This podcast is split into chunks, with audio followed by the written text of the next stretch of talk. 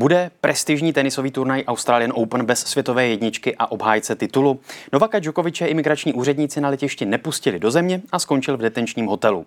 Důvodem byla neplatná víza. Přitom ještě předtím Djokovič a několik dalších hráčů dostali od dvou zdravotních komisí v zemi výjimku, že do země přicestovat mohou. Jak komplikované je hrát tenis za časů covidu? Zeptám se tenistky Barbory Strýcové. Dobrý den. Dobrý den. Měl by podle vás Novak Djokovič hrát na turnaji Australian Open? Uh, tak, tak můj osobní názor je, že si myslím, že ne, protože uh, už se to řešilo asi tři měsíce předtím, než Australian Open bude, že všichni, co jsou očkovaní, tak hrát můžou a prostě ty neočkovaní tam uh, ne, ne, nesmí jako cestovat. Takže já si myslím, že uh, Novak by hrát absolutně neměl. A proč by podle vás neměl hrát, když jsem zmínil, že dostalo těch dvou komisí původně tu výjimku, že do země přicestovat může? Ale samozřejmě, to, to je jasný, ale já sice myslím, že proč by teda měl dostávat Novak Djokovič takovýhle výjimky. Já, se, já znám spoustu hráčů, kteří se nechtěli očkovat, ale odočkovali se, protože samozřejmě na Australian Open chtějí hrát a ty výjimky nedostali. Takže já moc tomu nerozumím, proč zrovna tyhle dvě komise dali výjimku zrovna Novaku Djokovičovi.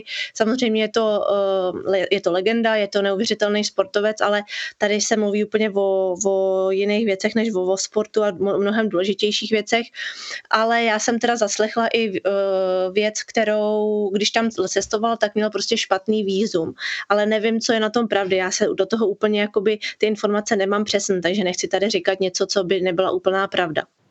Tomu úplně rozumím. Každopádně podle šéfa Australian Open Craiga Tillyho vlastně o tu výjimku požádalo celkem dvacet šest osob a dostalo ji několik z nich, řekl šéf turnaje. A vlastně ta výjimka byla na základě tedy lékařských zpráv, kterou vyhodnocují dvě komise expertů, jedna státu Victoria, druhá federální, a úřady řekly, že to dělali naslepo, že nevěděli, o které konkrétní hráče jde. Tak podle vašeho názoru nestal se vlastně Novak Djokovič určitou obětí možná nesrovnalosti pravidel mezi svazem a Australian Open a na druhé straně australskými úřady? Tak samozřejmě, když vy to teďka takhle říkáte, tak to určitě, protože ty teďka, co dostává Novak Djokovič za, za šílený zprávy na sociálních sítích a jak, jak je šílený a jak, jak vůbec si může opovážit jet na Australian Open bez toho, aby byl naočkovaný, tak takhle, když to říkáte, tak to jo, ale já vůbec teďka nechápu, kdo ho teda poslal jakoby domů, proč nemůže do té do té země, když má to dovoleno jak od Viktorie, tak od tenisového svazu, od nějakých dalších komis, takže nerozumím tomu, proč by nemohl hrát, kdo ho jako teďka vlastně zastavil.